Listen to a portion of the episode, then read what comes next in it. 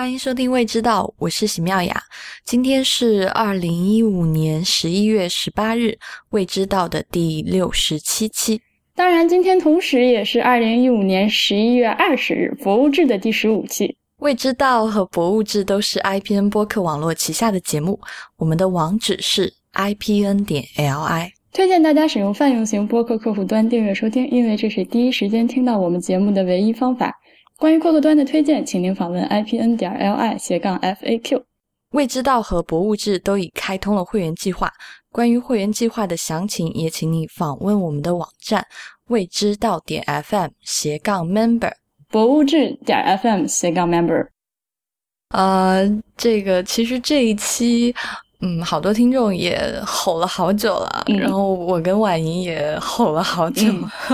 嗯，但是没有想到被太一和选美抢了先。对，世事难料呀。嗯，呃，我们我们可以不不只聊一期啊，因为我们可以聊的博物馆太多了，所以我们跟他们比耐力是吗？是的，就是长跑运动员。嗯，好了，反正我们俩在一起，大家。嗯，就用脚想也知道我们大概要 聊什么。我们就聊博物馆吃什么。嗯，啊，在这里我想说一件事情，就是，嗯，这上一周我说了要寄那个嗯食品给会员，嗯，但这周在寄东西的过程中，因为这一次中奖的会员在国外，然后寄食品是一件特别特别，嗯。麻烦的事情，就跟大家报备一下。就之后我再找那个礼物的时候，可能不一定都会是具象的食物，可能是跟食物相关的，嗯，比如说勺子等等等等。说说到这个会员礼物，嗯，你知道我不是也呃有送会员礼物吗？但是我第一期的是我那天那个快递是九月。十三号还是十几号发出去的？然后前两天那个听众终于给我发了一个邮件，说收到了。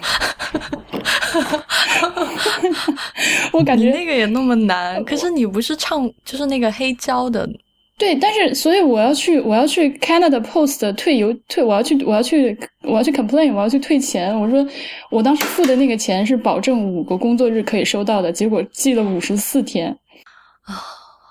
说到这件事情，我知道我第一个月送出的奖品啊，听众收到了，因为在国内就比较快。但是之前蒋勋小姐有寄过她写的明信片，但没有一个人跟我说 收到没。我寄的明信片也都散佚了，有没有收到啊？对啊，刚才你们俩在讨论的时候，我就在想到底有没有人收到明信片，一个人没有回应呢。嗯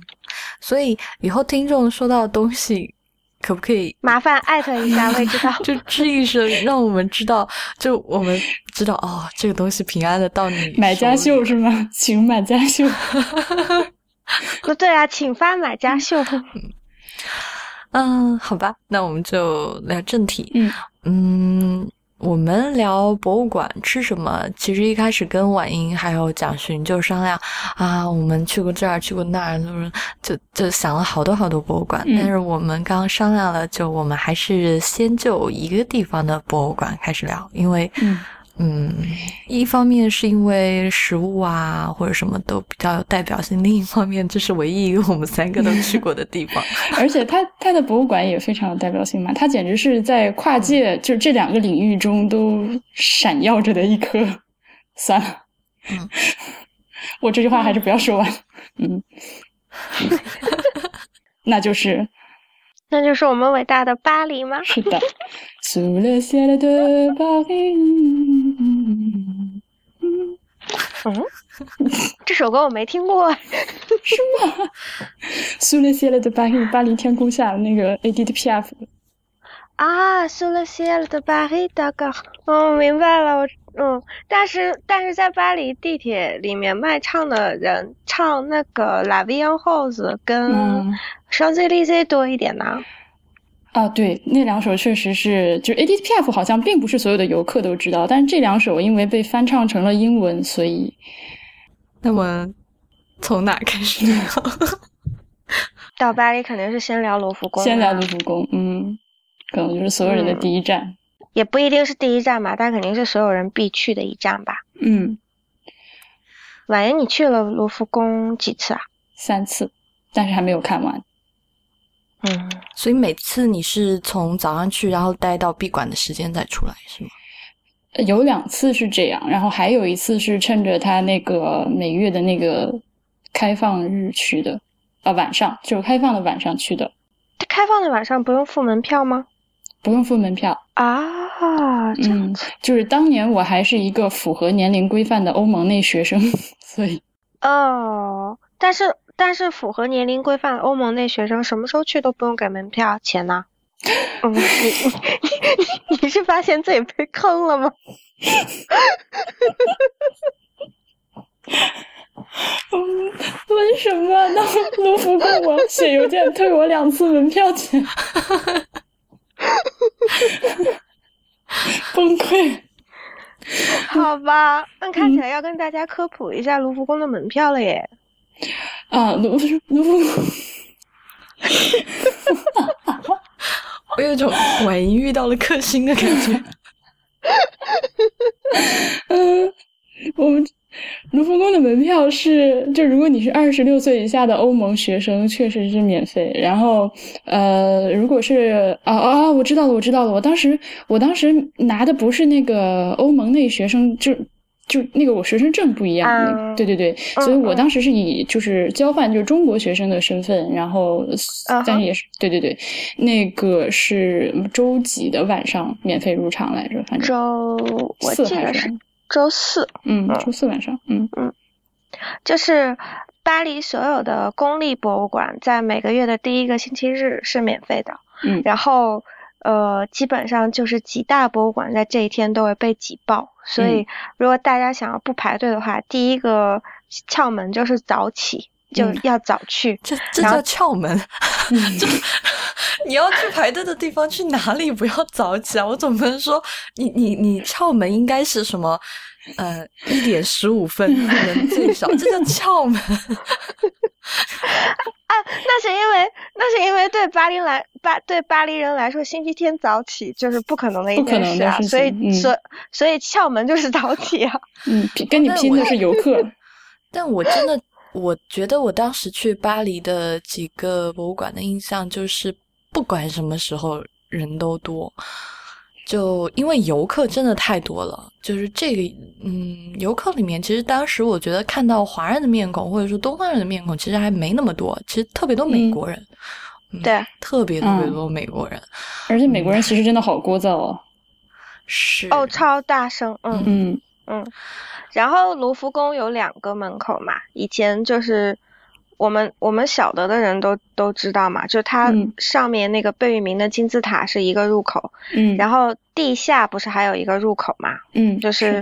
到金字塔往里面走还有一个入口，通常情况下是地上的那个入口排队人比较多，你去地下面就比较人比较少排队。可是我这样讲过之后会不会？回头嗯观察一下会不会对排队造成什么影响，你就知道节目有多红。嗯，刚才说到那个贝聿铭的金字塔，就是我们在开始录音之前，其实有有稍微聊一下。嗯，就我其实当时就问了婉莹一个问题，我就问他说，是不是就是这些博物馆是从什么时候开始提供？茶点或者说食物的，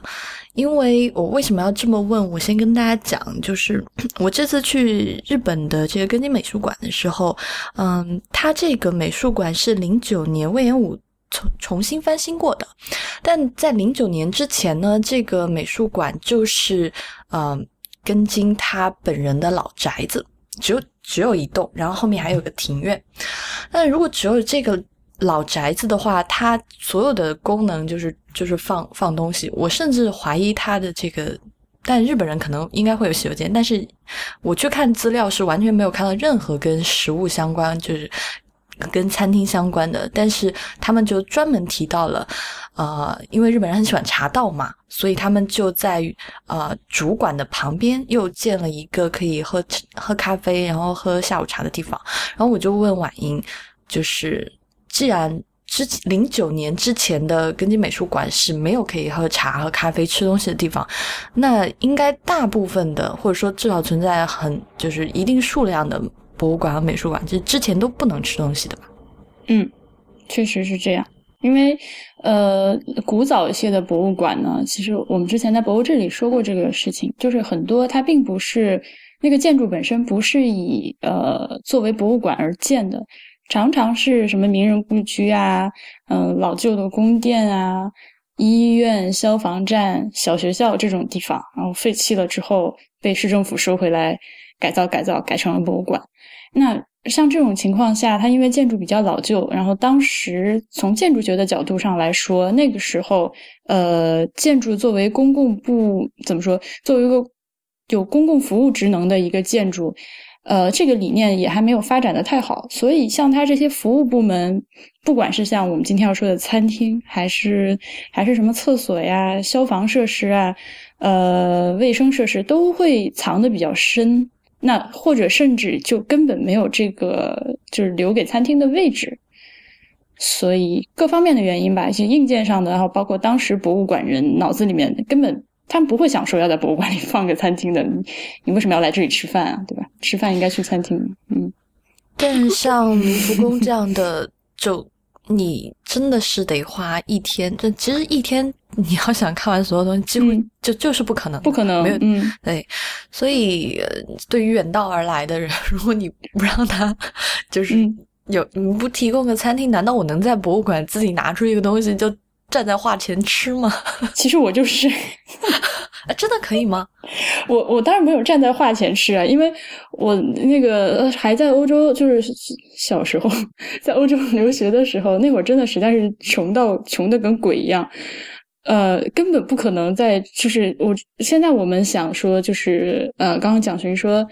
那个一个 menu 也就二十几欧的样子吧，但是当时对我来说就是天价呀，所以我的做法就是早上出门之前，嗯，就带杯水，然后带一个自己做的一个三明治，然后中午看饿了就跑到一个可以吃东西的区域去吃。我还我还做过在博物馆厕所里面吃饭的这种事情。所以 总有一种两极混到一起的感觉，因为真的，我真的舍不得出去出门去，你知道吗？因为那个有时候特别大的博物馆，你出门要花很久嘛。是是，那它设置可以吃东西就的的区域太特别少。但我觉得你那时候这样做搞不好是正确的，因为我开始发现博物馆的餐厅好吃，也只是这两年的事情啊。啊，之前就一直很难吃，是吗？我觉得有很有可能是这样的。嗯。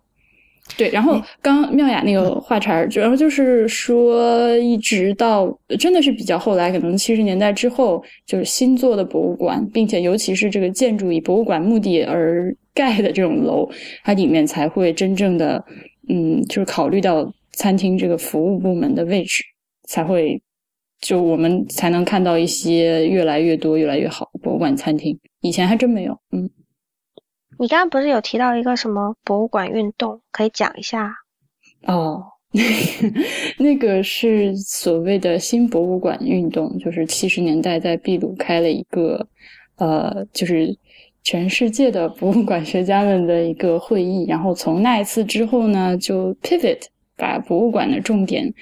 呃，从收藏、收藏和展示物变成了。呃，focus 在物和人的关系上。那物和人的关系，就如果这么看的话，他就很在意这个博物馆作为一个公共服务部门对于参观者的一种服务。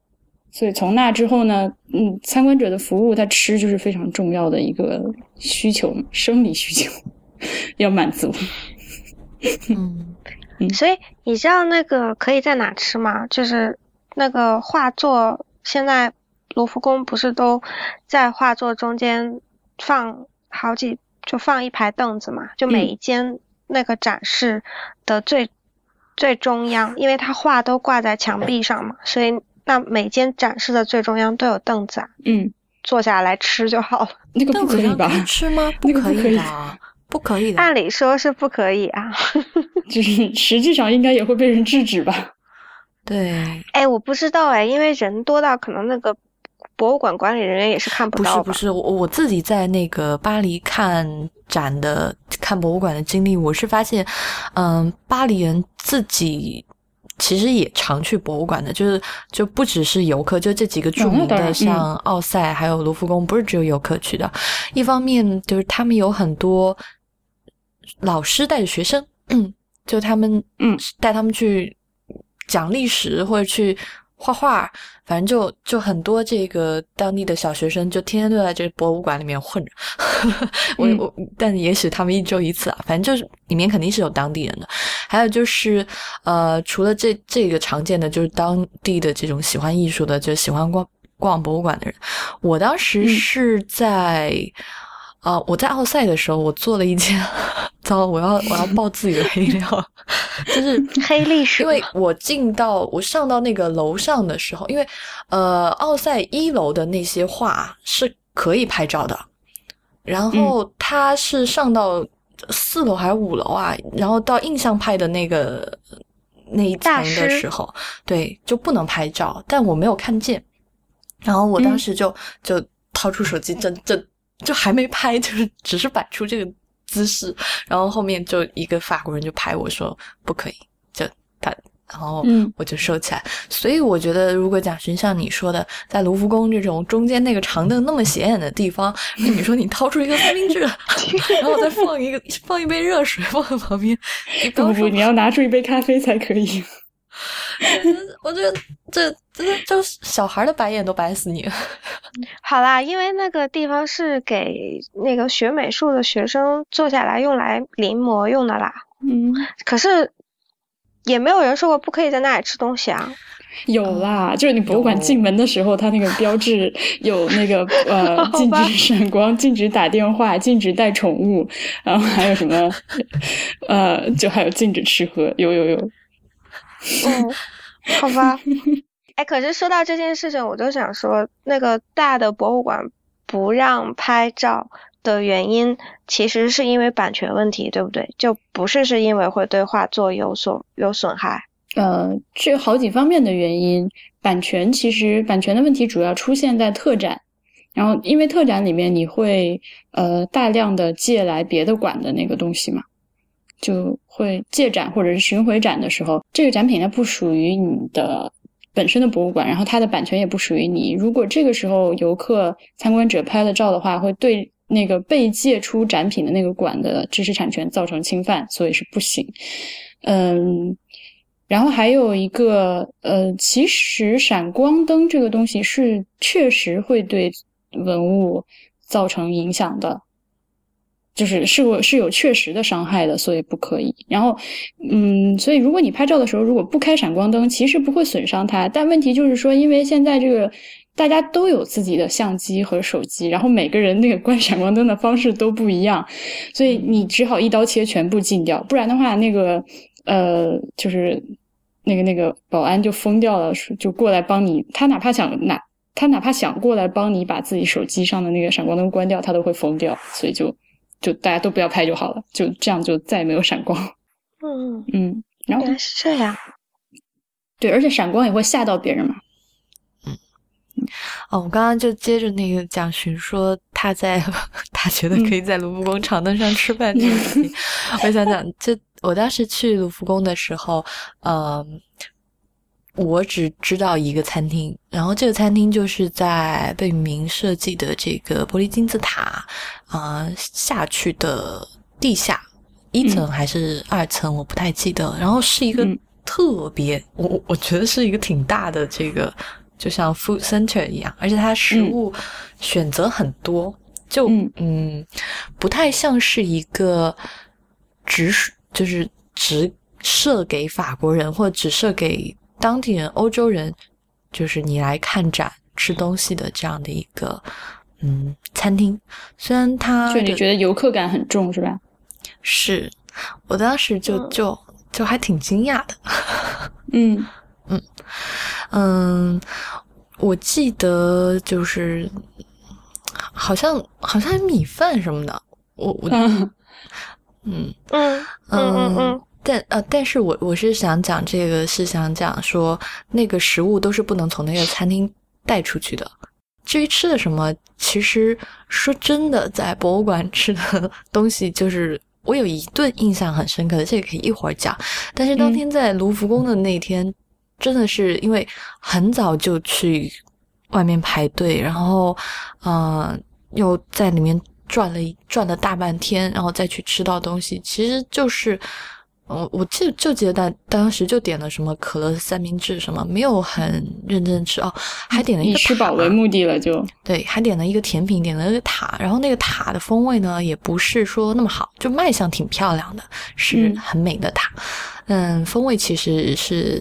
嗯不是那么好，所以我觉得那个餐厅的食物我是没有什么印象。蒋勋和婉莹，你们觉得？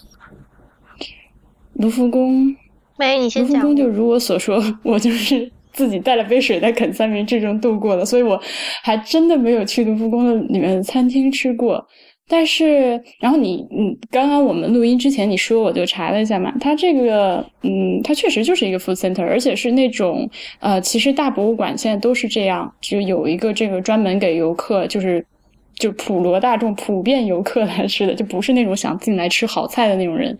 那其实就像宜家那样，进门有一个餐盘，你拿着，对，然后就对对对，就自助，然后出来的时候结账，然后进入那个吃吃区，然后在里面吃吃吃吃完了之后，嗯，归还自己的小盘子，然后会可能地上会画一条线，或者墙上很显眼的地方就是 no food or drink beyond this point，就是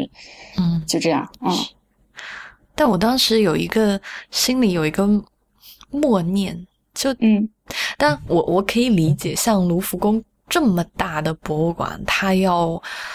嗯提供食物，然后给这种在里面待一天的人，就是喂饱他们，其实不容易。但我当时是个人心里有一点叨叨，就是觉得就不够优雅，就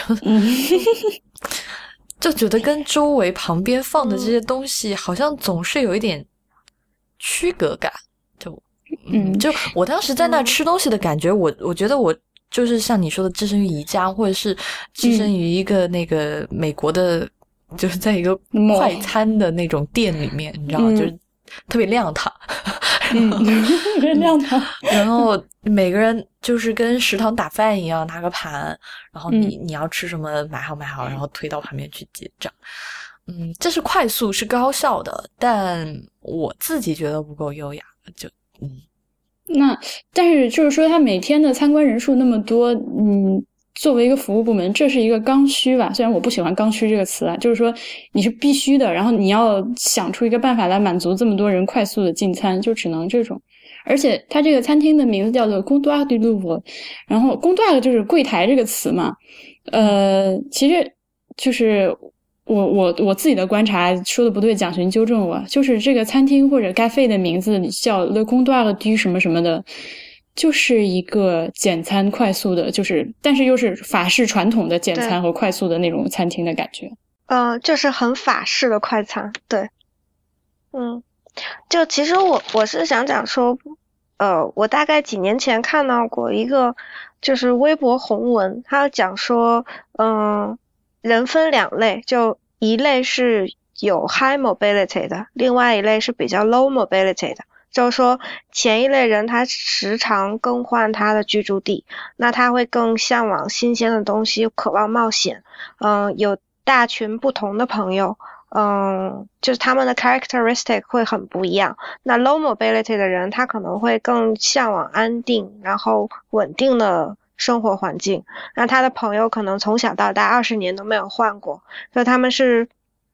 两种很不一样的生活方式的人。那他最后在文章最后，他提到一点，嗯，比较有趣的观点，就是说，high mobility 的人他会有一个倾向，就是他会比较，他会比 low mobility 的人更加信赖连锁品牌。那我其实就是想讲说，不知道你们有没有发觉说，博卢浮宫里面有麦当劳，然后还有那个相对比较多的连锁品牌，有两家 Starbucks，然后就是它其实是在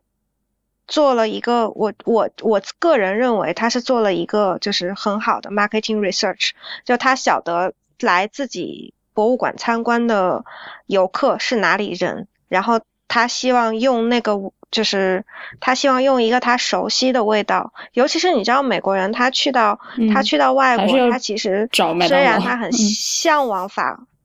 对，他是会，他是会很向往法国文化，可是当落实到就是生活的方面的时候，他还是会要去寻找一点那个美有美国根基的东西。嗯，就像我们父我们国人不是有很多，就是出去法国法餐吃三天之后，就实在要吃泡面了，再不吃泡面就要疯了。对对对，我当时跟我一起去的小伙伴就是是两有两个四川人嘛，嗯到就是一开始 你们有随身携带小火锅吗？他们就是去之前就跟我说，就一定要带方便面，就是要来碗辣椒，然后我就带，然后后来我一包都没吃，就全部都给他们了。嗯，那他他们他们就是那种就是嗯不太吃得惯，就是非中国菜的这样的代表性。嗯嗯，我觉得呃确实是去巴黎逛博物馆的人，美国人太多。我我觉得我去巴黎哪儿就感觉都是美国人一样去，嗯，卢浮宫。但我要讲说我是 Starbucks 的忠粉嘞，就比如说我 我去到一个新的地方，当我对那个地方没有足够了解的时候，我会倾向于，就是说我去倾向我会倾向于去找一个有质量保障的对，这就是对，就我知道它没有多么高的 quality，但是我知道它不会低于我的 expectation。那我觉得就是卢浮宫的那个 food center 基本上就是这样子，就它不会提供非常好的东西，但它不会提供低于你 expectation 的东西。你刚刚是说卢浮宫里面有麦当劳？对啊，卢浮宫里面有麦当劳，然后你可能去的时候没有注意到，它其就是它那个 food center 里面的其他 service 也是几家连锁店。哦，我觉得是这样的，就是为什么像呃卢浮宫。嗯，还有就是以前的故宫里面也会有星巴克。嗯，你刚才说的，嗯，大家会选择自己熟悉的，或者是嗯，就就觉得很可以信赖的，不不一定它。我觉得是一种安全感，对，就是因为你走进一个不没有吃过的餐厅，你要。你要重新去，就是你要去研究它的菜单，你不知道端上来会是什么样子、什么口味，这种不确定感，有的时候，尤其是你很疲倦的在长期旅行中，你就想吃一口，我就很省事儿，我就坐下之后来给我来一个，就是星巴克，不用动脑子的，对，会会很想念那种感受，有的时候确实是会有，但是我想，既然是未知道的节目，我们还是要鼓励大家，哦，吃的我吃的 hardcore 一点。啊，我是想说的观点是说，呃，我也会这样，就是比如说我在机场去吃东西，嗯，机场里面可能有，可能中国机场差一点吧，就就就说外国的机场好了，就比如说曼谷的机场，就是那当地的东西很好吃，嗯，可能机场里面也有小店是做的很好吃的，但是。我去机场吃东西，我就一定会选我知道的，就星巴克或麦当劳。就我我会为我讲说为什么在就大家是要去选择星巴克或麦当劳。有一可有一种可能是你离乡太久了，你就是思念那个味道，你就去。然后那你们刚刚讲的安全感，我自己的感受是是因为我不 trust 在或者是我没那么信任这周围其他店提供的食物。嗯。嗯，我就是觉得，我我的主观的 assumption 就觉得他们做不出什么特别好的，就就这个地方提供不了，就是让我更相信的东西。嗯嗯，但比如说，如果在香榭里舍，我觉得美国人不会说，我走到香榭里舍，我我香榭里舍也有那个麦当劳的，其实，嗯，就是我说那种思乡特别 热烈的人，可能 他还是去哪儿吃。比如说我那个四川朋友，可能香榭里舍有个火锅店，他就冲那儿去了，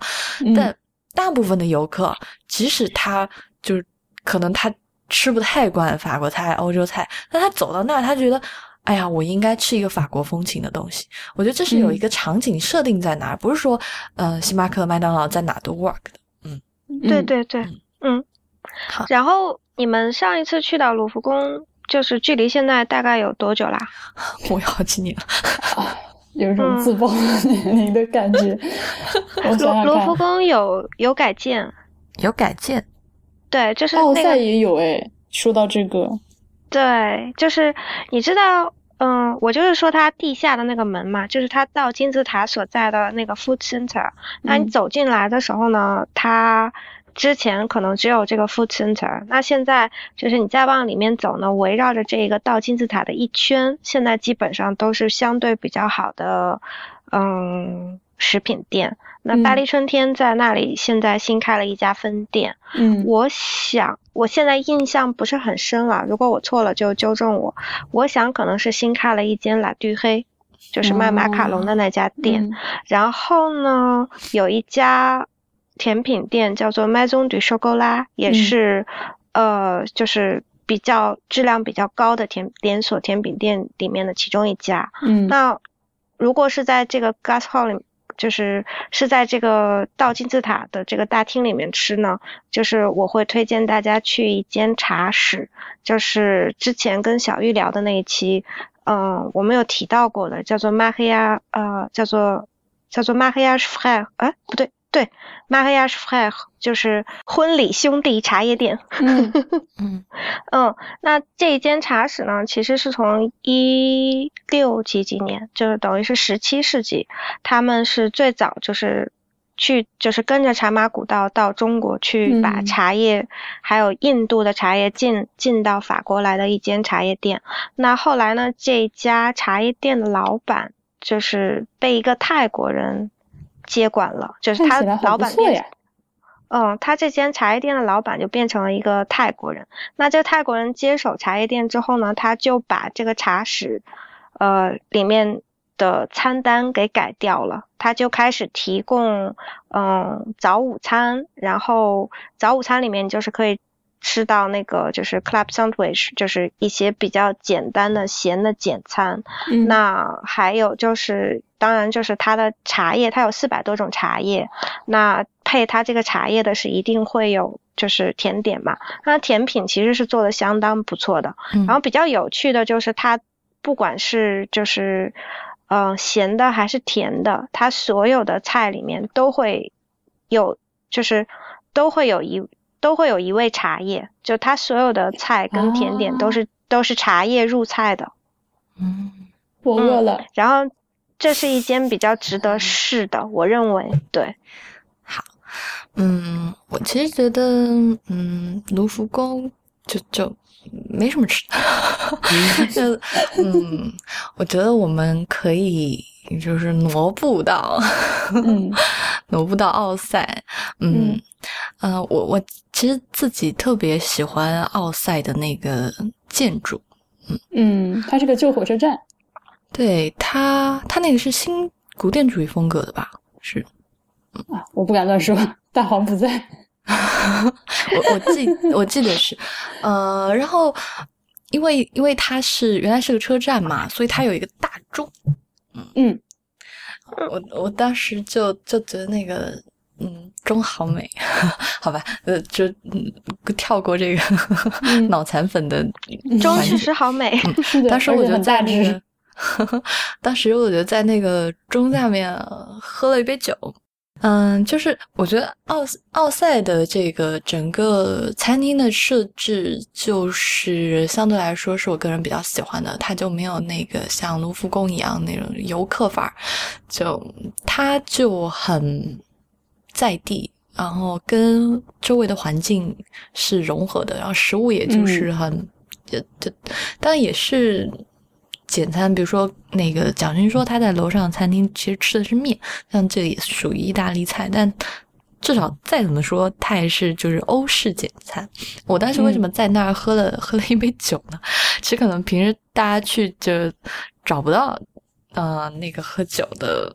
也不能说找不到吧，其实它没有那种大瓶的酒卖，它就是在奥赛入口左转的地方有一个像喝下午茶一样的地方。嗯，它那个地方就是设置的，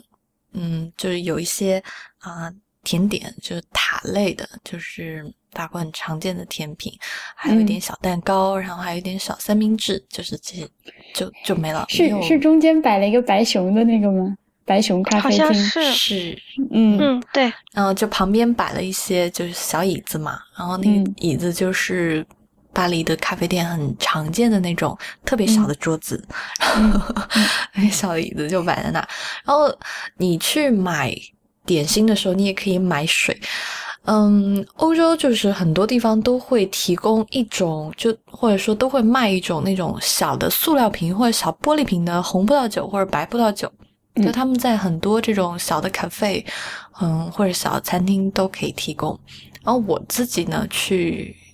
因为我现在喝咖啡的时间比较少，大部分时间如果在国内的话，我就是喝茶；但如果在嗯国外的话，我就会倾向于买一瓶那个小小的红葡萄酒，大概嗯两百毫升吧，就是量、嗯量很小，但是就会觉得，嗯，坐在坐在博物馆里面，然后你就看那个大钟，然后还有就旁边人就是参参观的人人来人往，那你在那儿 喝喝酒，嗯。然后吃一个小点心，你就会觉得。就就这样一点食物，就完全消解掉你逛博物馆的就是脚抽筋啊，嗯。我就各种，然后排队，因为我去的那天巴黎特别的冷，我在外面冷雨里面站了很久，哦。呃，就就就排队去看，就觉得就完全消解了，所以这是我觉得去奥赛让我印象嗯特别深刻的一个地方。嗯，你知道奥赛我去可能比卢浮更久远一点，然后，呃，我当时 again 就是 穷的要死，但是我 我跑到二楼，然后站在那个餐厅外面往里看，我觉得哇，好华丽，好棒啊！当时哦就，整个、你一定要仔细的形容这个餐厅长什么样，因为我当时也站在那儿，我忘了。戳中了我所有的点的一个美美的，它它那个，哎呀，我真的不敢乱讲它这个建筑风格。我觉得它基底的建筑风格是洛可可再往后一点，反正还是呃乳白色的，然后有很多嗯、石膏的雕花。坐在那个嗯四周的那个天井旁边，然后墙上还有金色雕花的装饰，圆圆的拱窗，很高的圆形拱窗，非常的漂亮。嗯然后里面的那个装潢嗯最美的地方就是它的那个拱窗，因为这个餐厅是是在顶层吧？对，呃钟楼怪人啊，那是巴黎圣母院，对，嗯就是嗯，就是很多钟楼不都是有那种啊、呃就是你透过那个钟的那个表面。然后，其实那个钟就可能就是一个玻璃或者怎么样，然后你看到外面城市的样子，但是就是在那个光是通，就是光是从那个钟的那个嗯，那个叫什么背后指针，还有嗯就是啊、呃数字那个那样透过来的。它那嗯个不是一个钟，它顶楼它是窗格，但是它就是这个一个巨大的椭圆形，然后啊、呃它上面是应该是铁的这种纹理，就嗯啊，然后你站在里面往外看，你就是透过，就有一种中国人借景的感觉嘛，就是嗯园林借景的这个意思。你你是透过这个有雕花的玻璃看到外面的巴黎，看到外面的塞纳河，因为巴黎的很多建筑都很矮嘛，你这样一嗯望出去，基本上就是一马平川往前望，嗯，就 就你你当时感觉就是啊，大半个巴黎都在我面前，是，而且它那个餐厅里面的凳子我也好喜欢，嗯。是看起来像是彩色玻璃的凳子，但我想应该是塑料的吧。但是，而且我你是在站在里面往外看，我是站在外面，然后而且是晚上，那个灯光也不是很亮，然后透过那个有一点纹理的玻璃的窗户出来，往里看，有一种真的是。很美、很梦幻的感觉，少女心当时就被击中了。端端了两下是吗？对，是的，下次去一定要吃。嗯，特别好。然后我们三个里面就只有，嗯，什么都吃过的嘉勋。哎，我真的不是就是故意的，就因为我是周日免费日去的，所以我一早去排队，排进去已经一点钟，就就饿昏。嗯，然后我就想说，我好不容易排进来了，我不要再出去再排三小时啊。嗯然后但那个时候其实说起来很巧，奥赛是我吃的第一家博物馆餐厅。就因为我以前对博物馆餐厅的印象不好，那我去逛博物馆，我是不会去，我是不会在博物馆餐厅里面吃东西的，因为。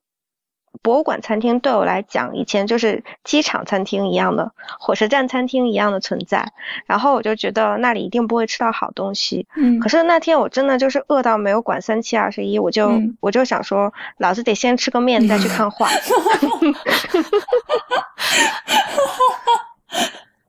嗯。然后我就去。我就去了，然后因为刚好我进去也不是饭点呢，所以我也没有排什么队，所以我就进去了。我然后说实话，我我意外吃到比我期待更高的食物。后来我才开始大胆尝试，就因为奥赛这个经历比较 encouraging，然后我就才开始大胆尝试博物馆里面的餐厅，才有发现说原来巴黎有在他们的博物馆餐厅上面用心呢。我觉得我可以再多说一句吗？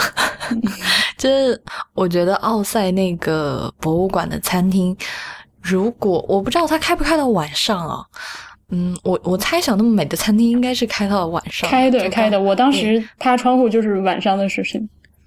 说的好奇怪。我觉得如果 就是如果带带心爱的人，或带女朋友或者带男朋友要在。巴黎吃一顿，如果是我，我我一定会再去奥赛那个。真的，它食物没有说外面的啊米其林的店，或者是嗯大家很熟识的小店那么好吃。但是你知道，在博物馆吃东西，然后还是在那么美的博物馆里面吃东西，就是，哎呦，那是无可替代，已经先醉了，是吗？对，就就像那个《Sex and the City》里面，呃，就是 Carrie 嫁给 Mr. Big，她一定要在。图书馆结婚一样，就是就这个场景就，嗯，它本身就赋予了很多美好的东西在里面，就无法抗拒。可可是我跟你讲哦，就是奥赛博物馆走出来步行二十分钟以内的餐厅，没有一间比那间好吃。对，就是没有一间比博物馆里面那间好吃，而且那一间的价格其实就是相当的 reasonable，因为我记得我吃面只花了十一块。我好饿，哇！步行步行二十分钟，我现在我现在正在看地图，所以步行二十分钟其实是可以到对面的卢浮宫的，然后还有菊园，对，很近。嗯，对，但是在那附近都不会有，就是都不会有比那间餐厅更好吃，就性价比更高的餐厅了。嗯，蒋勋，我下次来你一定要陪我去。嗯，我我觉得婉莹也应该再来一次，我没有，我一定会实现的梦想。嗯，我一定要晚上再来吃，太太美了，就是那间餐厅，唉，真的是。嗯嗯，而且我有讲，就是那个，就是虽然只是一一碗面哦，但是就是那个厨师有用心做的 al dente，就是他有对，就是弹牙，嗯，对，嗯。嗯，哎，其实我自己有一个问题，但是可能这个问题，哎，太大太复杂。就是现在这种博物馆的餐厅，是大部分都是外包的，还是说他们跟这种，就就外包有可能我呃，比如说是这种食品公司，就是就连锁店，就是就跟现在学校食堂很多不都是外包给这种。餐饮公司做嘛，那还有一种外包，就是说，啊，我就是想要找 chef，就不一定是知名，但至少他能做出好吃的东西。就我不知道巴黎现在到底是什么样的状况。我感觉好像是有这个趋势，就是说，嗯，我觉得博物馆好像最近这几年在有用心想要把他们的餐厅的水准升上去，然后。有有那么几次，我去到博物馆，然后去到博物馆餐厅，我有看到他们把 chef 的名字标出来。你知道，如果一旦一个餐厅有把 chef 的名字标出来的话，就是说他是对这个 chef 菜品的认可。嗯，那也就是说，那个 chef 的菜品是有一定质量保障的，他才会敢把名字贴出来嘛。嗯，那就说博物馆跟 chef 两就双方都有在努力，希望。就是给到食客一个更好的就餐体验，那就是说他们其实是在向着更高档的方向在努力耶。嗯嗯。哦，说起这个，其实刚才我们之前还聊另外一个话题，嗯，就是我们在讨论，像博物馆的餐厅其实有两种，像刚才蒋巡讲的，就是现在可能有一些博物馆的餐厅，比如说奥赛这个博物馆，还有就是我之后会说我们吃到另一家很好吃的博物馆餐厅，就这种哦，奥赛的不可以，奥赛是属于你必须得付博物馆的门票，然后你要进去以后才能在餐厅里面吃到。但像我在根津的时候，嗯，去的那个咖啡馆，就是你不用去花那个博物馆的门票，因为它是单独的一幢房子。那个咖啡馆，你就直接 walk in 到咖啡馆去喝下午茶、吃东西都可以。嗯，我在巴黎知道那个好吃的那一家。嗯，博物馆它也是，它的这个餐厅是在旁边的一幢房子里面。就其实餐厅在博物馆的定位是不一样的。就像卢浮宫刚才我们讲的，你要付门票进去，然后它就是服务于啊来这里看展览的游客，所以他可能就最后想完就只能把自己建成 food center，可能就是最合理的。嗯。嗯，然后像一些小一点的博物馆，比如说这个博物馆，它可能建造的目的，它就是希望它能够成为这个社区中间的一个服务周围。嗯，不管是你在我草坪上坐一坐，还是你周末带小孩儿就过来看展，啊，你平时想要跟朋友来吃个饭、喝个咖啡，我是成为一个综合性的服务的这样就。综合性的这种社区的这种服务性机构，所以如果是这样的话，那他就势必要把他的餐厅做的要好一点。嗯嗯嗯，所以就是这这两个其实是就就天然差别就比较大。但其实就是现在有很多这种小的博物馆，就像刚才蒋勋讲的，我我觉得就是这一类的餐厅。他们会慢慢的开始要跟 chef 合作，嗯，但其实除了你说这两种，还有一种是请很棒的 chef，餐厅就是整个很高档，但是是收费的，要付了收费门票才能进去的那种，我也见到过，就是他对自己的食物就是有信心到了，我知道你们愿意再多付十几二十加元的门票进来到我这里吃饭。是讲一下，这这是哪里啊？就 就那个我去的无比贵的，嗯，就 Frank Gehry 设计的呃改建的那个呃 Art Gallery of Ontario，它它那个 Grange，它它里面那个餐厅叫 The Grange，呃，其实是老馆哎，就是一开始那栋房子是博物馆，是那个玻璃房子的博物馆吗？对的后面。嗯哼，嗯，它有一个小门，小门连在那里，呃，然后我看了一圈，就只有一个入口是从博物馆里面进去，但你如果要走到那个位置，就是已经付过门票的人了。嗯，除非所以他那个 chef 也是很很厉害的 chef 吗？对，嗯，就是门口也会有有写他的名字，然后菜单一看就是。一看你就知道不是，就是不是随随便便的馆子，不是平价餐厅，对。对，然后里面的 waiter 也是，就是手里端着的东西和那个围裙的技法也是，嗯，你就可以感受。那你就可以判断它是一个 gastronomic restaurant，是这个意思吗？是这样，对。嗯哼，嗯，除非是可能是我没有看到其他入口，但是我我当时是只看到一个从博物馆里面进去的入口，那我当时就已经花了二十门二十块钱门票了。哦，嗯，那你有坐下？那你有坐进去吗？嗯，溜达一圈走了，因为我接下来还要去看另外一个馆。我在我在多伦多时间特别紧张，三天时间看了六个馆。哦，天呐，这你你你好拼哦！你我好拼啊！而且回来每一个都写成了会员通讯录。哎，哇塞！哦，这个之后我再问你吧，就怎么可以在这么短的时间内？嗯，好吧，这这之后再聊。然后就。嗯，反正奥赛是我自己，不管是在建筑，在它展示的展品，还有，嗯，在这个功能性设计，比如说餐下面的这个咖啡馆的设计，还有上面餐厅设计，我都非常喜欢的一个地方。就是，嗯，如果我在巴黎，我就会一直去。就是最头痛的就是人太多，每次去都要排队，这是唯一讨厌的地方。嗯，然后我在巴黎有另外一间。去吃过的博物馆，这是我刚在录音前才想起来的。老年人记忆力就是不好，就是啊。当时场景是怎么样的呢？就是我们那天其实没有计划去博物馆，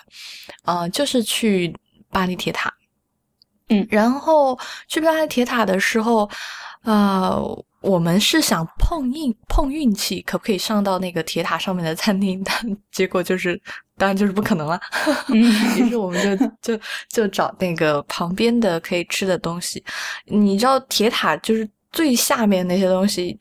就就。反正附近的那些小馆子看着你都不会想进，然后我们就说那就稍微走一走。我也不记得往哪个方向走，之后那个蒋勋可以补充，他知道哪。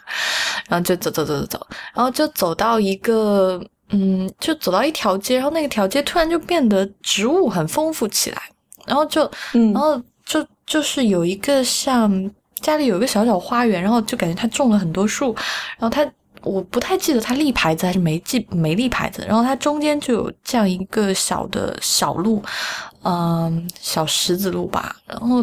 当时就觉得，哎，这个地方好有趣，我就。多往里面走了几步，就走进去以后，就越走越远，越走越远。他他往里面走，就你身边都是植物，其实你看不到什么。然后再往前面走的时候，然后突然豁然开朗，就是你前面有一个那个玻璃房子，然后就在一片植物之中，啊，就看起来像是可以吃 饭的地方，而且因为它很就是很清幽嘛，你就觉得哎，这个地方应该不会宰人，而且因为当时门口也有人，就是有有等位嘛。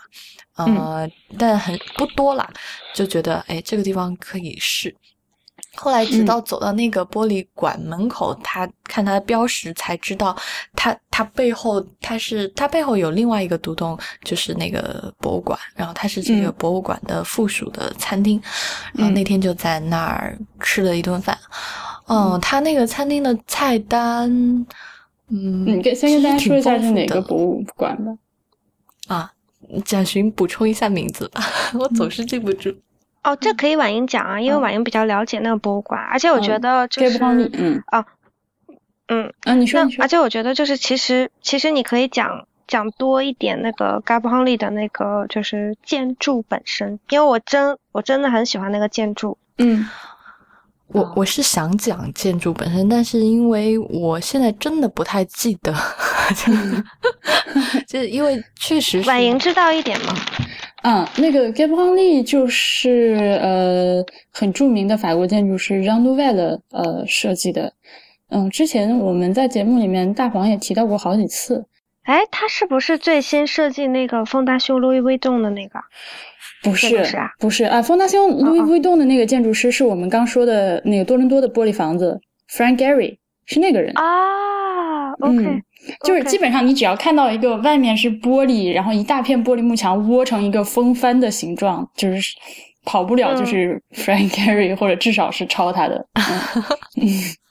然后这个这个这个呃，Jean Nouvel 他是最新的中国国家美术馆也是他设计的，当然还在建。我不知道开建了没有，但它是中标了。嗯，这个里面，嗯，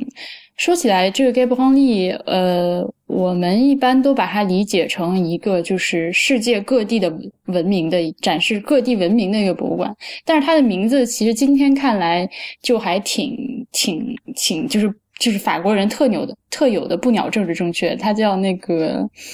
Global collection of tribal artifacts，就是部落部落文物收集，你就听起来就觉得你有没有搞错？你把这些都当什么？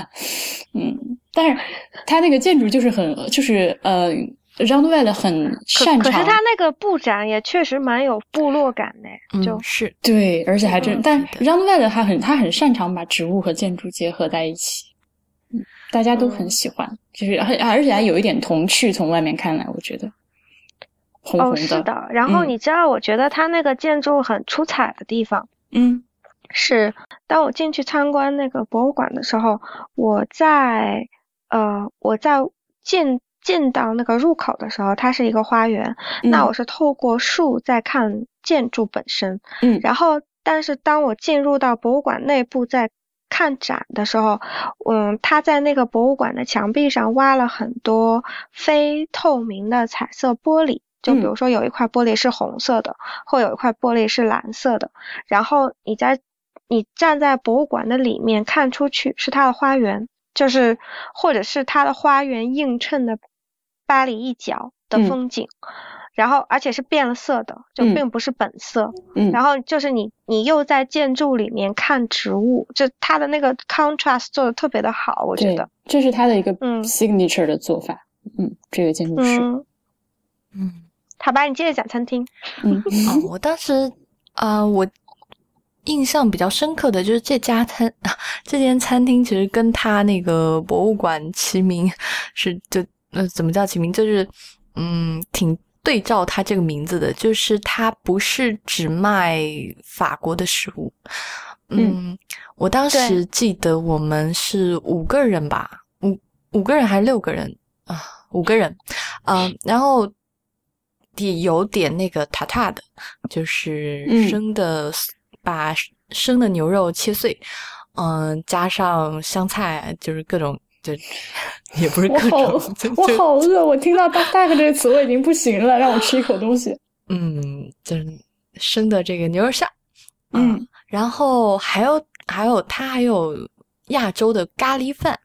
嗯，然后有咖喱鸡，然后还有咖喱鸭腿，那个法国人很爱吃鸭嘛，我要哭了。嗯，呃，还有是我记得还有墨西哥卷饼。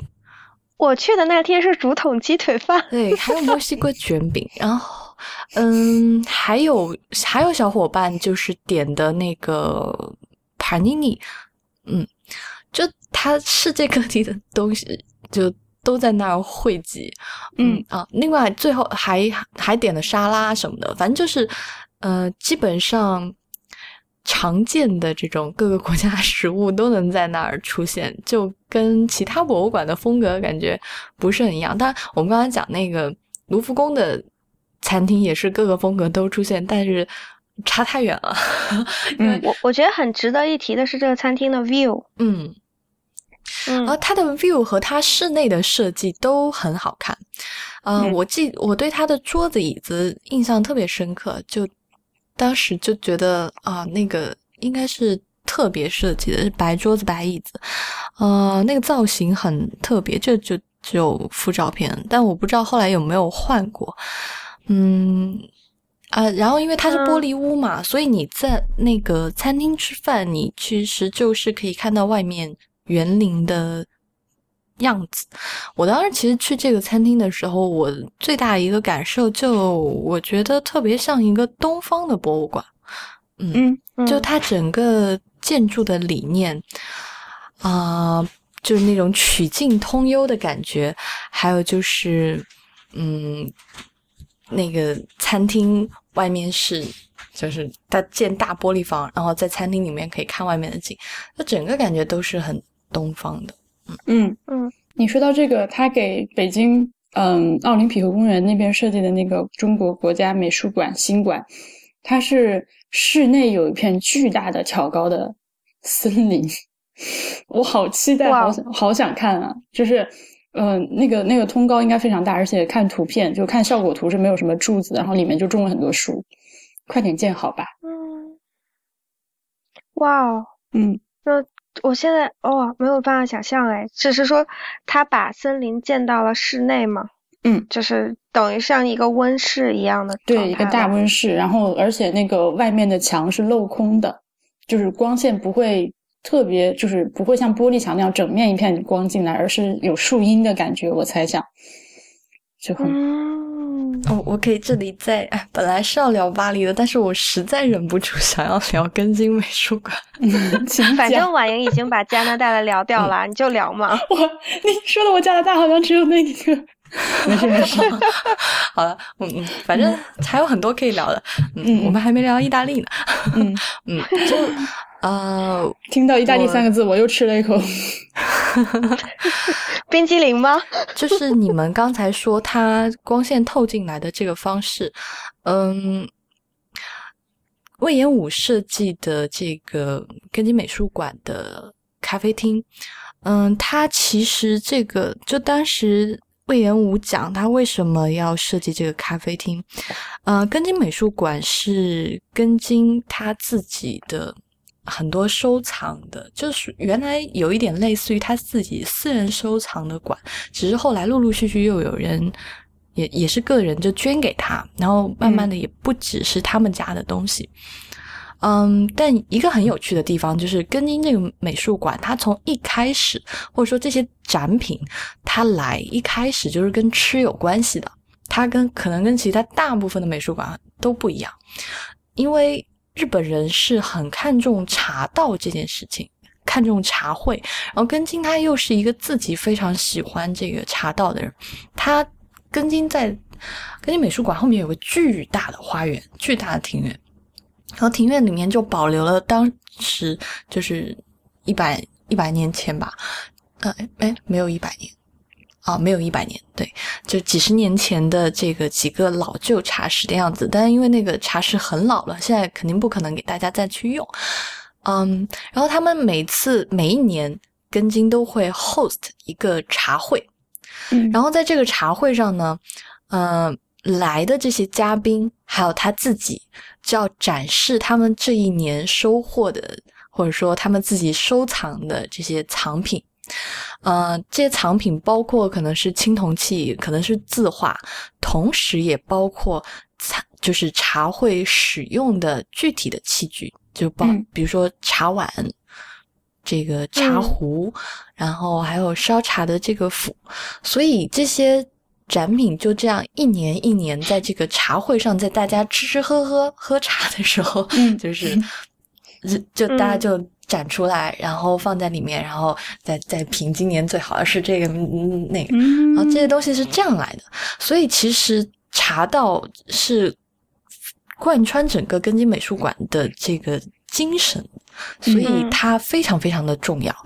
呃，当时就是根津美术馆，现在就他们根津家现在的这一代子孙吧，就跟魏延武说，就是他希望这个东西能有所体现，所以他们才在这个主楼的旁边建了一个咖啡室。但这个因为现在主楼也是比较现代的。建筑了，然后所以咖啡室的建筑方式也是比较现代。其实它从外面看就是就是一个玻璃屋，是透明的。嗯，透明的原因很简单，就是因为想让大家看到外面的园林，想要看到外面的这个庭院，就是借这个景。因为大家如果稍微熟悉一点，就是日本的古代的这个建筑的话，就是他们那个是有回廊的嘛。就他们的那个房子是跟外面的园林接得很近的，嗯，虽然说那个咖啡厅它没有完全的保留这种方式，但是它依然保留了玻璃。同时，它在面向于庭院的这一面，它还修了，它就它还留有这个阳台，嗯，就你是可以推门出去的，你可以更接近这个景，所以它其实是有借这个精神。然后它还有一个很特别的地方，就是借光的地方。嗯，因为魏延武他自己设计这个建筑的话，他很喜欢用这种什么木啊、竹子啊，然后石头啊、砖啊，嗯，还有就是纸。然后它根茎的这个呃咖啡馆顶层，就是它的这个穹顶，嗯，它是用的宣纸，嗯，然后是那种啊。淡褐色，或者是淡褐色，有一点偏米色这种，就原来那是宣纸啊。对，嗯，然后它就是透过，然后那个宣纸，因为大家都知道宣纸是很薄的嘛，就它很容易沁，但同时它透光性也很好，所以它整个采光就除了旁边的玻璃墙可以采光以外，它上面给的光是很柔和，而且是就是是这种。就是从宣纸透下来的光，然后你自己我居然第一反应是，难道在那个里面自拍不会很好看吗？就天然给你加了柔光哎。当时我就对这一个细节印象特别深刻，嗯，就觉得，因为呃，日本的很多茶室，他们用的比较多的有木头的，但是他们里面贴的这种东西，就是比如说他们的窗，原来可能就是一层。纸，所以其实这是有有这个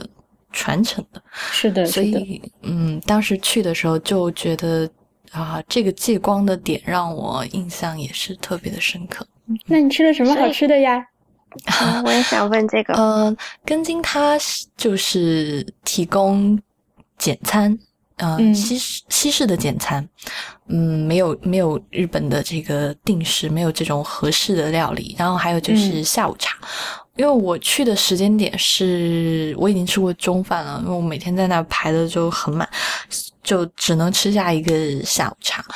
嗯，我当时要了一个年轮蛋糕。然后还要了一杯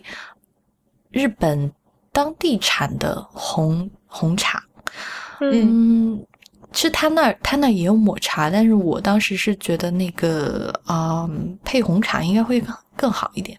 嗯，他年轮蛋糕，嗯，我到时候可以把照片发给大家，就是它就切的小小的，就切一小块，白的很好看，然后旁边还是。附赠的那个新鲜的 cream，新鲜的奶油，然后你可以蘸着吃。呃，年轮蛋糕就是那种很 light、很 pure 的那种，嗯，日本甜品应该有的样子，就是很轻盈。嗯，红茶非常好喝，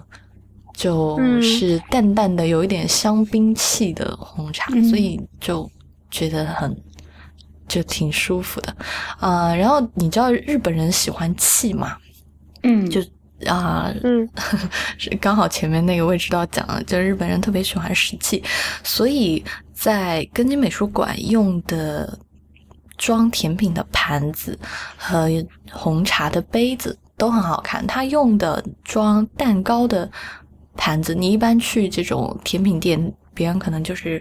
给你玻璃盘，或者是就是这种，嗯，现在有一些比较流行，就是那种石盘。就黑色的，因为拍照出来好看。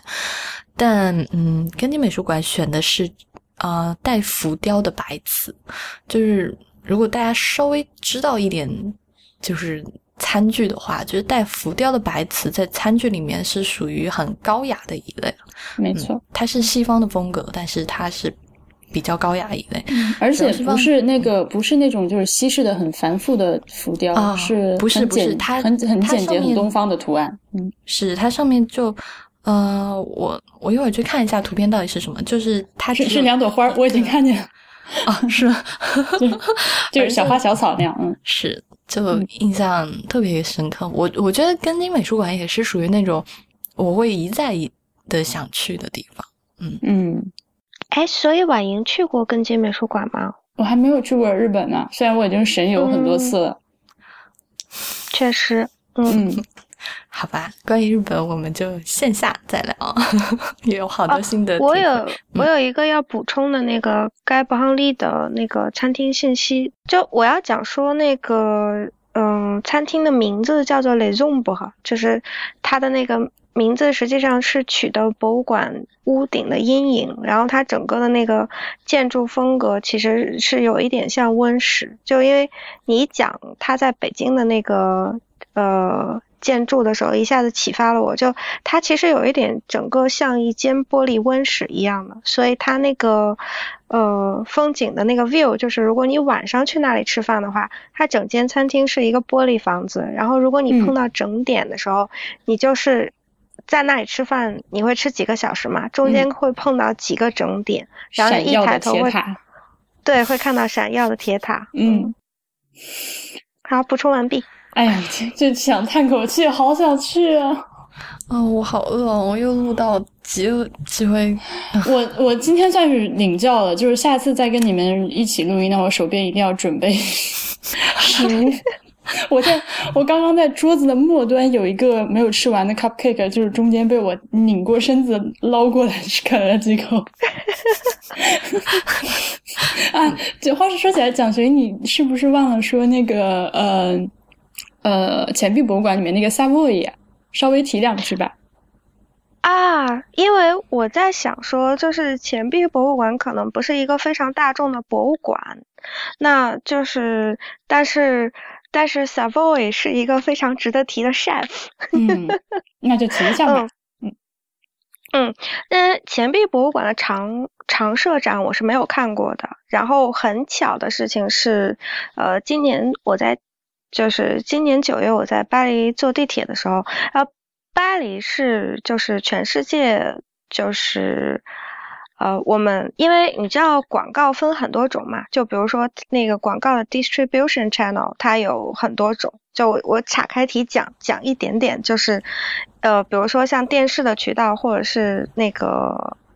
呃，收音像我们播客的渠道或者是什么的渠道，然后那其中有一种渠道是那个叫做 affichage，就是类似于像 poster 这种这种渠道。就比如说你看到在那个地铁里的那个滚动屏或者是一张 poster，然后就是呃，巴黎是整是全球 poster 最贵的一个城市，因为巴黎的 poster 特别美。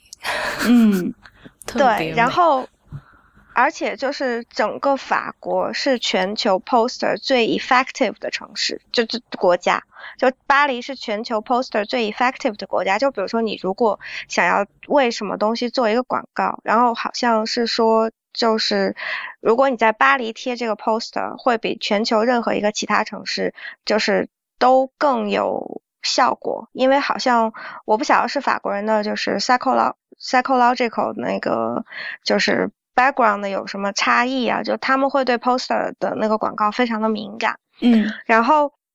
所以法国经常的展览讯息是在地铁的那个滚动屏里的，然后我常常吸收到就是新展览的讯息是在那个巴黎的滚动屏里，然后我知道钱币博物馆呢就是在巴黎的滚动屏里，那那滚动屏的那个广告当时写的是 Take me, I'm yours，然后就是他就讲说是。我就想说，然后他就讲了一个，他说，他说这个展览里面所有的东西都是要消失的。我就当时我很好奇，我想说，我我很想知道什么样的展览是，就是所有的展品都会消失的。我就我就托一个前辈去找这个博这个展览，因为我也不晓得是在哪里。那后来就找到，原来是在钱币博物馆的一个特展。那原来是。我想可能大概是美洲，就包括小野洋子在内的很多当代的那个美国的艺术家哈，包括行为艺术家，然后他们做了一个，就是可能是从几十年前就开始做的一个展览。他讲的是，嗯，就是他讲的是那个就是 exchange 的重要性。就比如说，你可以拿。你可以拿来一样东西，然后交换我的一，就你可以拿来一件作品，然后交换我的一个作品。那后来这个展览实际上是由一群艺术家先开始创办的，结果后来就吸引来了很多大牛，就很多更有名的艺术家就拿他们的作品来交换，然后把把自己的作品留下，然后把他们的作品换走，然后所以那个展览实际上就是类似于一个这样的形式。然后当时我去看的时候。对，然后当时我去看的时候呢，就适逢上海的一个漫画家朋友，我不晓得你们两个，哦，我有跟我有跟妙雅提过他，就是那个脑洞男滩狗。啊，我知道，嗯，他画很多那个脑脑补漫画嘛，就当时适逢他到巴黎来转机，然后我们就约起来一起去看展，然后他去的时候呢，他带了他的那个新书《I Have a Dream》，然后。那个有一个那个就是呃，类似于像 a u d a c e 就一个那种就是像主持人一样的那个小姐，她就坐在那个展览的最后一间，就最后一个餐厅，就最后一个展位上，她坐在一个桌子前面，然后那个桌子前面就是上一个呃上一个把她的东西留在留在那里的呃。好像是一个，对，也不不算是艺术家吧，因为那个好像是一个关于就是禅修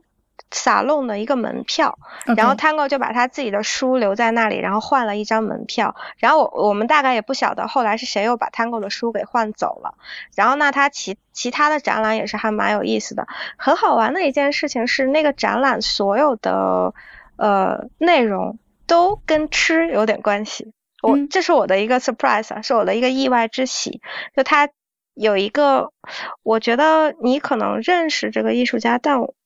我回头再跟你讲他的名字，因为我现在实在是想不起来。他是一个，就是他一直是做跟吃有关的那个展品的一个艺术家，然后他自己就用那个呃面粉，嗯，他自己用那个杏仁面粉捏了自己的骨头。就他把自己全身的骨头 X ray 下来，然后他用那个杏仁面粉把自己全身的骨头再捏出来，然后躺在一就是然后把自己的骨头铺在一层红糖上面。嗯，好。然后就照照在一个照在一个玻璃棺里面，然后就给大家参观，就很好玩。然后我所所以，我去到这个博物馆之后，嗯，我才在我看完这个展览之后，我才在出来的那个就是门口，突然看到有一间很感觉装修很好的餐厅，然后我就向前走，向前走以后呢，就突然看到了一张巨大的地毯，上面写着。嗯，Gui Savoy，然后我当时就一下惊到了，我说他的餐厅原来在这里哦，因为巴黎有八间米其林三星的餐厅，那我当时就一下子被惊到了，我想说哦，Savoy 的餐厅在博物馆里，嗯，于是我就我于是我就回去订了这间餐厅，然后更好玩的事情是，妙雅我是跟两个未知道的听众去吃的，是吗？真的，嗯。就是我怎么不知道这件事情？哦，对我我是去吃了，然后但是就是呃那个爸就是我在巴黎还有在外面私交小伙伴，然后我是跟两个未知道的听众去吃的，然后我就去我就去我就去了那一间餐厅，然后小鲍鱼确实就是一个嗯。巴黎的美食杂志形容小鲍鱼，就形容他讲说他是一个 chef here，就他是一个很欢乐的 chef。然后你去吃的话，你就觉得他整就是他整顿饭吃下来又是觉得是暖的，就他真的是一个很欢乐的 chef。然后他还蛮有意思的，就是嗯，后来我再去参就是翻阅资料的时候，我才知道原来他是零九年才搬到这里来的。那就是其实等于是还。就回应到我们之前聊的那个主题，是博物馆里的工作，就是工作人员在零九年那一年邀请 Savoy 迁址到嗯博物馆来。那其实 Savoy 自己本身也是一个就是蛮有人文气息的人，所以他当时就觉得就是还有什么比在巴黎岸边的博物馆嗯里面做菜更有意思的事情，更就是更让人觉得就是就是 flat。没有比这个更 flattering 的事情，所以他就接受了这个邀请，就搬到了那个，呃，就搬到了博物馆里。他那个他那个餐厅的大门很有意思，因为那个餐厅是在博物馆的二楼，所以在一楼你是看不见的嘛。就你要上去呢，沿着一个就是两边对称的楼梯走上去，走上去以后，向左边是博物馆，向右边是 Savoy 的餐厅。然后当你沿着那个大块的那个地毯向前走的时候，那个门是自动的，那个门就会自动的缓缓打开，在你面前打开，然后就走进去，嗯，就会有一个前台的那个小姐，然后就出来讲说你是哪一哪一位小姐吗？我们就是嗯有我们有帮你留好位置什么的，嗯，然后其实我觉得还比较值得讲的另外一件事情就是，呃。为什么我觉得他是一个很欢乐的 chef？就是 Savoy，当时我会去吃，就是因为他餐厅有一个 promotion，就有一个优惠的那个计划，就是 Savoy 每一天在他的他每一天的中午，每一个工作日的中午，在他的餐厅留一桌四到六人的位置的，就是这样一桌，呃，给那一些。想要尝试美食，但是却因为各种各样的原因有犹豫的人，就比如说他们可能钱不够，或是他们可能就是没有那么大的动力去尝试美食。那这这一个桌子呢，它的那个 set menu 是一百一十欧，也就是相当于人民币可能就是七百多块钱，很便宜啊。对呀，然后那你可以在它所有的那个餐单上面，前前菜、主菜跟甜点任选三道菜。嗯，那你就是一百一十欧的那个价格，可以吃到它最经典的菜式。就我觉得他是他真的是一个很大方的 chef，就他想要用这种方式来 trigger 那些可能还有些犹豫的人去尝试美食。然后他的餐他的餐品呢，基本上就是属于他不是那种非常 modern 的 chef，就你还是非常容易看得到说，就你知道。有很多分子料理的 chef，就你已经不太知道他做的是哦，sorry，嗯嗯有很多分子料理的 chef，你已经不太知道他做的是什么了。那 Savoy 嗯就是你还很清楚，就是什么就是什么。对，看到它的食材的本本样。你当时有什么印象深刻的菜吗？我觉得我还印象比较深刻的前一道是它的前菜，还有一道是它的甜点。就是它前菜呢有一个就是三文鱼，那它这个三文鱼呢是其实翻译成中文名字就是三文鱼两吃，嗯。所以他开始的时候他就是拿来了那个就是三。三文鱼的那个就是烟熏三文鱼，生的烟熏三文鱼，然后配上了柠檬碎，就柠檬瓤碎，就嗯，啊，嗯，然后他会给你一个小叉子，因为柠檬瓤碎很酸嘛，然后他给你一个小小叉子，然后给你吃下去。然后呢，他会请那个 chef 在你面前有一个大的托盘，然后现场为你演示另外一种吃法的做法。那那个另外一种吃法的做法呢是，就是在端上来的时候是有一整块那个喜马拉雅玫瑰盐，就是 salt block，就是一整块的那个喜马拉雅玫瑰盐。那这个三文鱼是新鲜的三文鱼，然后放在整块的这个盐上面，然后它就吸收了那个石块里的盐分，那就就相当于是熏过了嘛，然后就相当于盐腌制过了，对。然后呢，它把这个就是三文鱼再放到干冰上，那干冰呢，实际上是透过那个干冰的作用，就把那个三文鱼里面的，我不晓得它是发生了哪一种化学反应，但是三文鱼里面的脂肪会变少。就你会看到那个，就是三文鱼的油花是有一层比较粗的那个白色条的脂肪嘛，但你放到那个干冰上之后，你就会看到那个白色的油花就变细了。我为什么感觉自己发现了一种新的快速减肥方法？是因为它把自己也放到干干冰上凉了以后，让三文鱼收收收缩了吧？真的吗？但是它肉没有收缩，体积也没有变小，只是油花小了耶。诶，好神奇，好吧？对，嗯我觉得是个很神奇的，就是料理方式。嗯之后呢，他把这个，嗯，之后呢，他把这个就是油花变小的这个三文鱼放到一个呃很烫的盘子里，然后嗯摆上上海油菜，然后跟那个呃之前生吃的时候配给你的那个三种柠檬的柠檬瓤，然后放在那个三文鱼上面，然后它浇下来一个呃滚烫的清鸡汤，然后再把这个三三文鱼烫熟，然后就是三文鱼的第二种吃法，就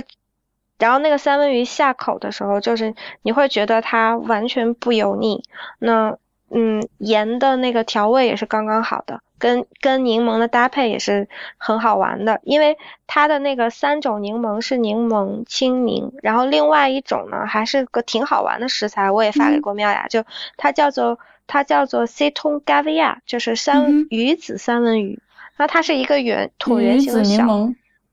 啊，对啊，对不起啊，呃，鱼子柠檬，然后它是一个椭圆形的小的那个就是柠檬，然后你把它切开以后，它的那个柠檬的那个果瓤是一粒一粒的，像鱼子一样。啊，好可爱啊！我搜到这个图了，但是稍稍有点恶心。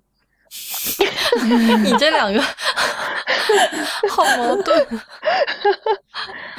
好了，我就讲这一个吧。嗯好，会杀死密集物体恐惧症的人呢？那个，那跟大家说一下，你如果密集物体恐惧啊，就不要去搜这个了，不要像我这样手快。嗯，嗯，好吧，我觉得我们今天差不多就巴黎的就聊到这里。嗯，我觉得我好 聊完，我最大的冲动还是回奥赛去吃那顿饭。是的，哎呀，我不现在后悔我我巴黎简直说起来都不敢相信，我前前后后一共去了五次，然后 哇塞，真的是，可能五次加起来时间能有三个月吧，但是我都没有去任何一家博物馆里吃过，就是正经吃饭，我想想好后悔啊。嗯，下次你可以叫上蒋勋，让他嗯带你去这种、嗯哦，你可以，在我家打地铺啊，嗯，好开心。啊，节约住宿然后把住旅馆的钱省出来。对对对，嗯，这简直就是简直就是正确的做法。嗯，好吧，那我们就就在这里结束了。欢迎大家加入未知道的会员，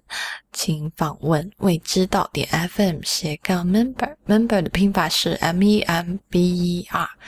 我们在新浪微博是未知道播客，在 Twitter 是未知道的拼音。不至，我们就是在 Twitter、微博、Instagram 和 Telegram Channel 都可以被搜到，所以大家就去搜就好了。我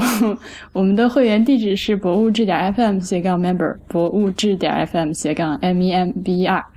嗯，同时我们还欢迎您收听 IPN 播客网络旗下的其他几档精彩节目：IT 攻略、内核恐慌、太医来了、流行通信、High Story、硬影像、无次元和选美。